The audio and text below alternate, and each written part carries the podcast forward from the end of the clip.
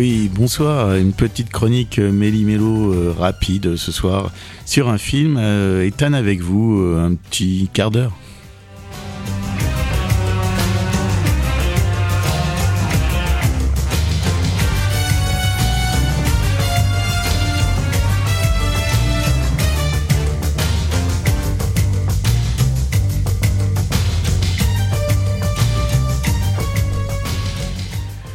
Oui, bonsoir. euh, pris par euh, la- ce début d'année euh, un petit peu agité, euh, j'ai juste eu le temps de vous chroniquer un film qui passe au studio. C'est un film qui s'appelle Caravage et qui évidemment a un double intérêt, c'est qu'il parle à la fois euh, d'une histoire romantique, rocambolesque, haute en couleur, c'est vraiment un roman, et également d'un peintre, le Caravage, dont vous n'êtes pas sans ignorer que nous avons deux peintures qui sont des vrais faux Caravage à Loche.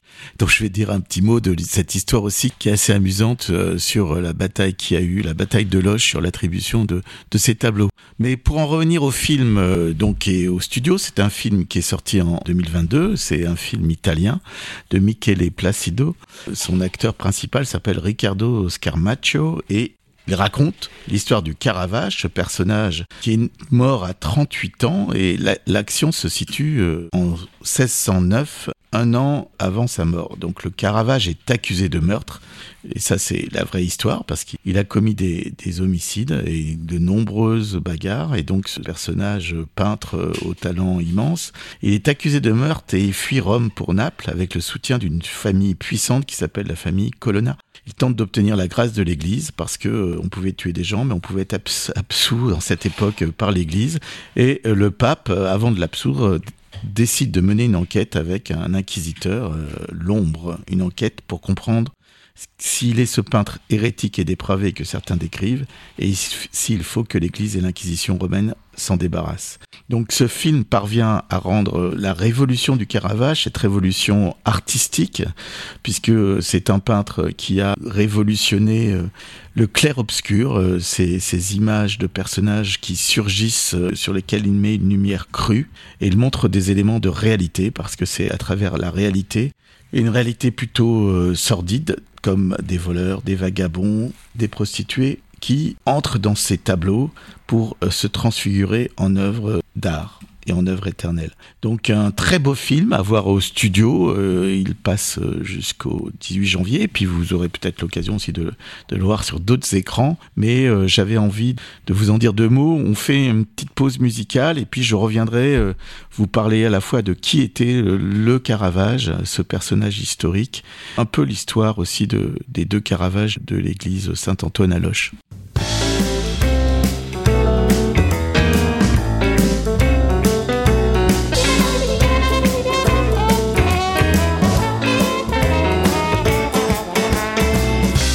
Que tout a une fin.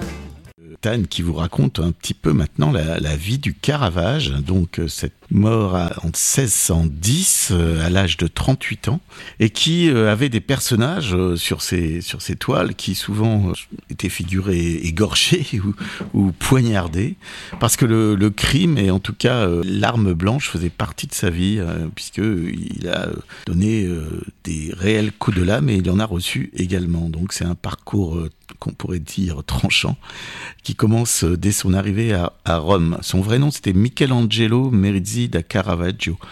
Et Michelangelo, parce qu'il est, né euh, le lendemain de la Saint-Michel. Et euh, il y a 18 ans, il arrive à Rome. Et son talent lui assure rapidement des protecteurs et des clients puissants comme le cardinal Francesco Maria del Monte ou encore des banquiers euh, comme le banquier génois Giustinani. Peut-être grisé par ce succès fulgurant et déjà fier de nature, le Caravage forge vite une réputation d'homme sanguin, susceptible et bagarreur. D'ailleurs, si vous allez voir le film, il est ponctué de ces bagarres. Un, cocktail d'autant plus explosif que le peintre fréquente assidûment les tavernes et s'est mis à porter l'épée comme les membres de la noblesse. Il a été mêlé à de nombreuses risques, rixes. Alors le magazine Beaux-Arts en faisait un petit peu, on va dire, un suivi de, de tous ces risques, euh, un tableau. En tout cas, le, le Caravage a fini 11 fois au tribunal et plusieurs fois en prison. Il est sorti à chaque fois gr- grâce à des relations. Les archives judiciaires brossent de lui un portrait piquant puisque le 19 novembre 1600, un homme porte plainte contre l'artiste de 29 ans, motif coups et blessures au bâton et à l'épée. En 1601, il blesse un garde du château, Saint-Ange. En 1603, un peintre rival, Giovanni Baglione, qui rédigera sa biographie en, en 1642, et pas été euh, rancunier, le poursuit pour diffamation, le Caravage ayant écrit et diffusé à son sujet des poèmes grossiers truffés d'insultes carabinées. Enfin, je pense que la biographie devait être un petit peu impartiale, ce qui lui vaut un emprisonnement finalement abrégé suite à l'intervention de l'ambassadeur de France. En 1604, un garçon d'auberge lui reproche de lui avoir lancé un plat d'artichaut brûlant à la figure. Quelques mois plus tard, le peintre est incarcéré pour insulte à la, mission- à la milice urbaine et arrêté en 1605 pour porte d'armes illégales. En 1605, toujours en juillet, le voilà accusé par un notaire de l'avoir blessé à la tête d'un coup d'épée. Or, en cause, l'honneur de sa belle Lena Antonietti, qui était un de ses modèles préférés.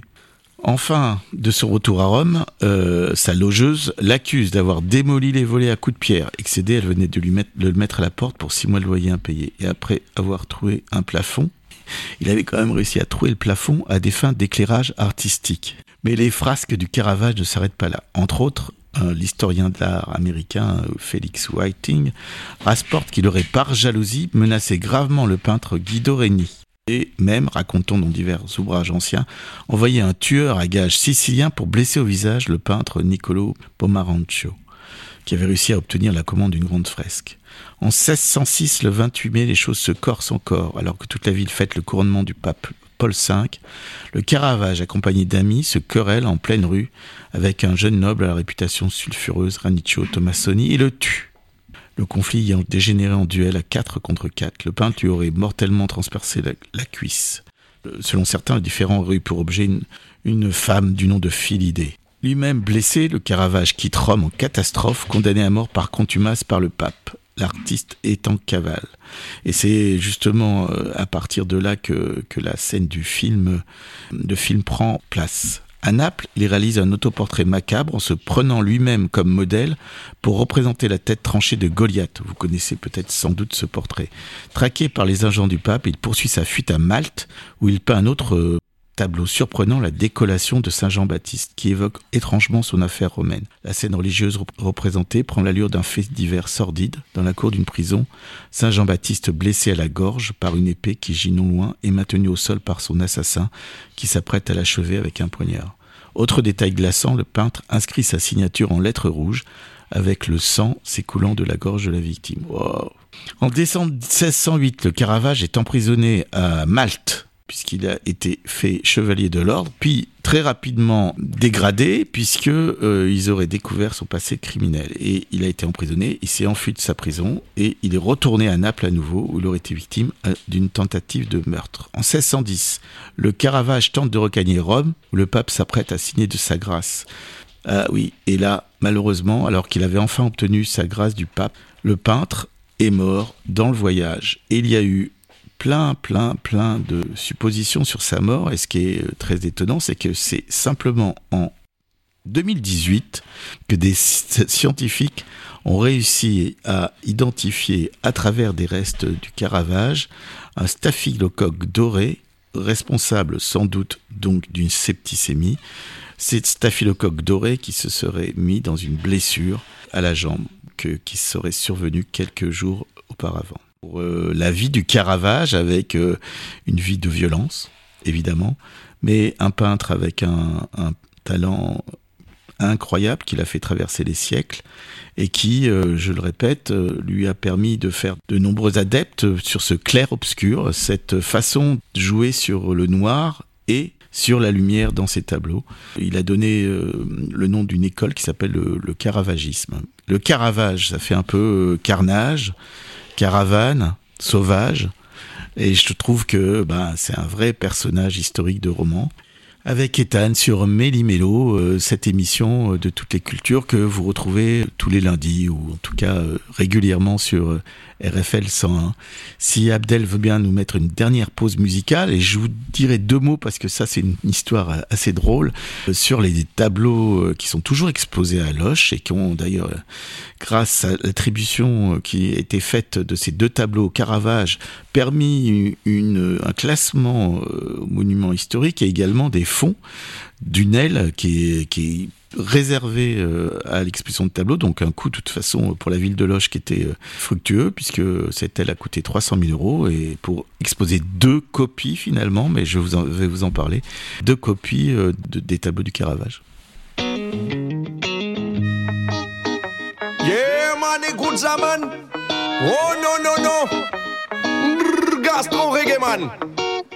Oh tout le monde à Babylone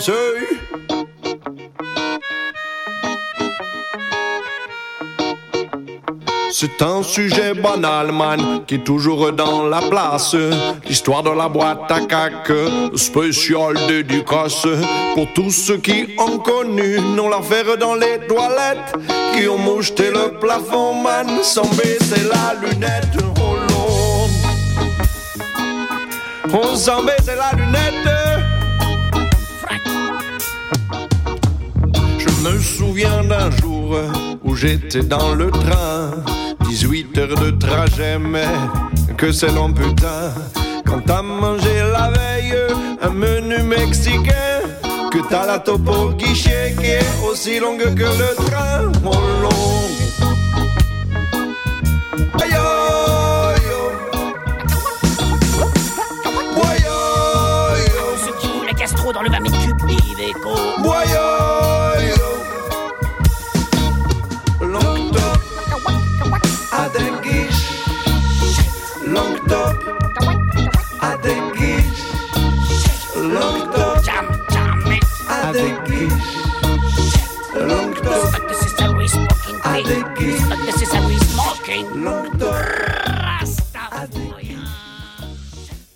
Raconter euh, l'histoire des deux tableaux de, exposés à Loche, qui ont été retrouvés euh, dans une église, Saint-Antoine, et qui étaient euh, sous de la poussière, exhumés en disant, avec des arguments liés à un écusson qui appartenait à un célèbre mécène du XVIIe siècle et qui donc qui avait acheté et ça c'était documenté historiquement qui avait acheté des peintures du Caravage. Et donc dès qu'on a vu ce écusson et que le style du tableau représentant euh, l'incrédulité de saint Thomas et la scène à Emmaüs étaient des tableaux déjà peints par le Caravage qui euh, figure euh, dans euh, des grands musées en Europe. Et ces deux tableaux-là, puisqu'il avait aussi l'habitude effectivement de faire des copies de ces tableaux, ont été attribués au Caravage. Et là, ça a commencé à une histoire assez rocambolesque, comme seuls les experts, les experts de peinture peuvent nous les écrire puisque cette attribution a fait tout de suite débat, et donc il y a eu un grand colloque 2012, colloque où il y a eu les plus grandes sommités du XVIIe siècle et de la peinture italienne du XVIIe siècle, pour savoir si réellement ces deux copies, puisque de toute façon c'était déjà des copies de deux autres tableaux, avaient été faits par le, Caravage lui-même ou par des personnes euh, ou des compagnons de route. Euh, et un des compagnons de route le plus euh, souvent cité était Prospero Orsi. Finalement, après donc de nombreuses discussions et malgré euh, ces références historiques qui étaient défendues par la mairie de Lâche, qui, je le répète, a quand même obtenu de la part du ministère de la Culture plus de 300 000 euros, une aile et 25 000 visiteurs an pour voir ces deux tableaux, une aile, une aile entière construite pour l'occasion. Donc, euh, et c'est, je trouve ça bien que ça, ça dynamise nos nos communes, euh, nos communes du département.